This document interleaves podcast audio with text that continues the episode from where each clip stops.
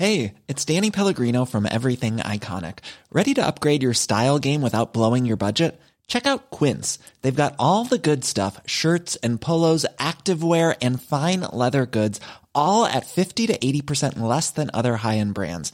And the best part? They're all about safe, ethical, and responsible manufacturing. Get that luxury vibe without the luxury price tag. Hit up quince.com slash upgrade for free shipping and 365 day returns on your next order. That's quince.com slash upgrade. Heraldo Podcast, un lugar para tus oídos. Noticias del Heraldo de México.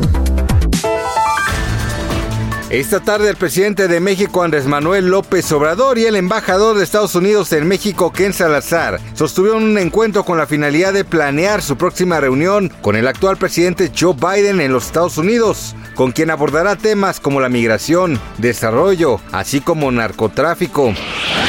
Tomen sus precauciones porque el próximo 24 de septiembre entrará en vigor el reglamento de tránsito de la Ciudad de México, que se establecen los lineamientos por los cuales su motocicleta pueda ser remitida al corralón, como puede ser llevar a más personas de las que señala la tarjeta de circulación, no utilizar casco protector diseñado exclusivamente para motociclistas o bien transportar a menores de 12 años que no puedan sujetarse por sí mismos a la motocicleta o que estando sentados no puedan poner firmemente los pies en los estribos.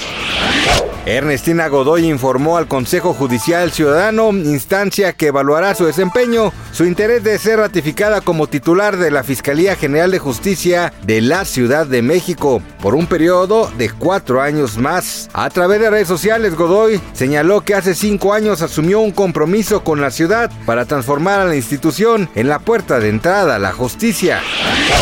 ¿Usted sabe por qué se regalan flores amarillas cada 21 de septiembre? Este bonito acto se relaciona con la canción Flores Amarillas de la famosa telenovela argentina Floricienta, misma que adquirió gran popularidad en América Latina. Lo cierto es que esta fecha coincide con la conmemoración del Día Internacional de la Paz, que surgió como una iniciativa de Naciones Unidas durante el año 1981.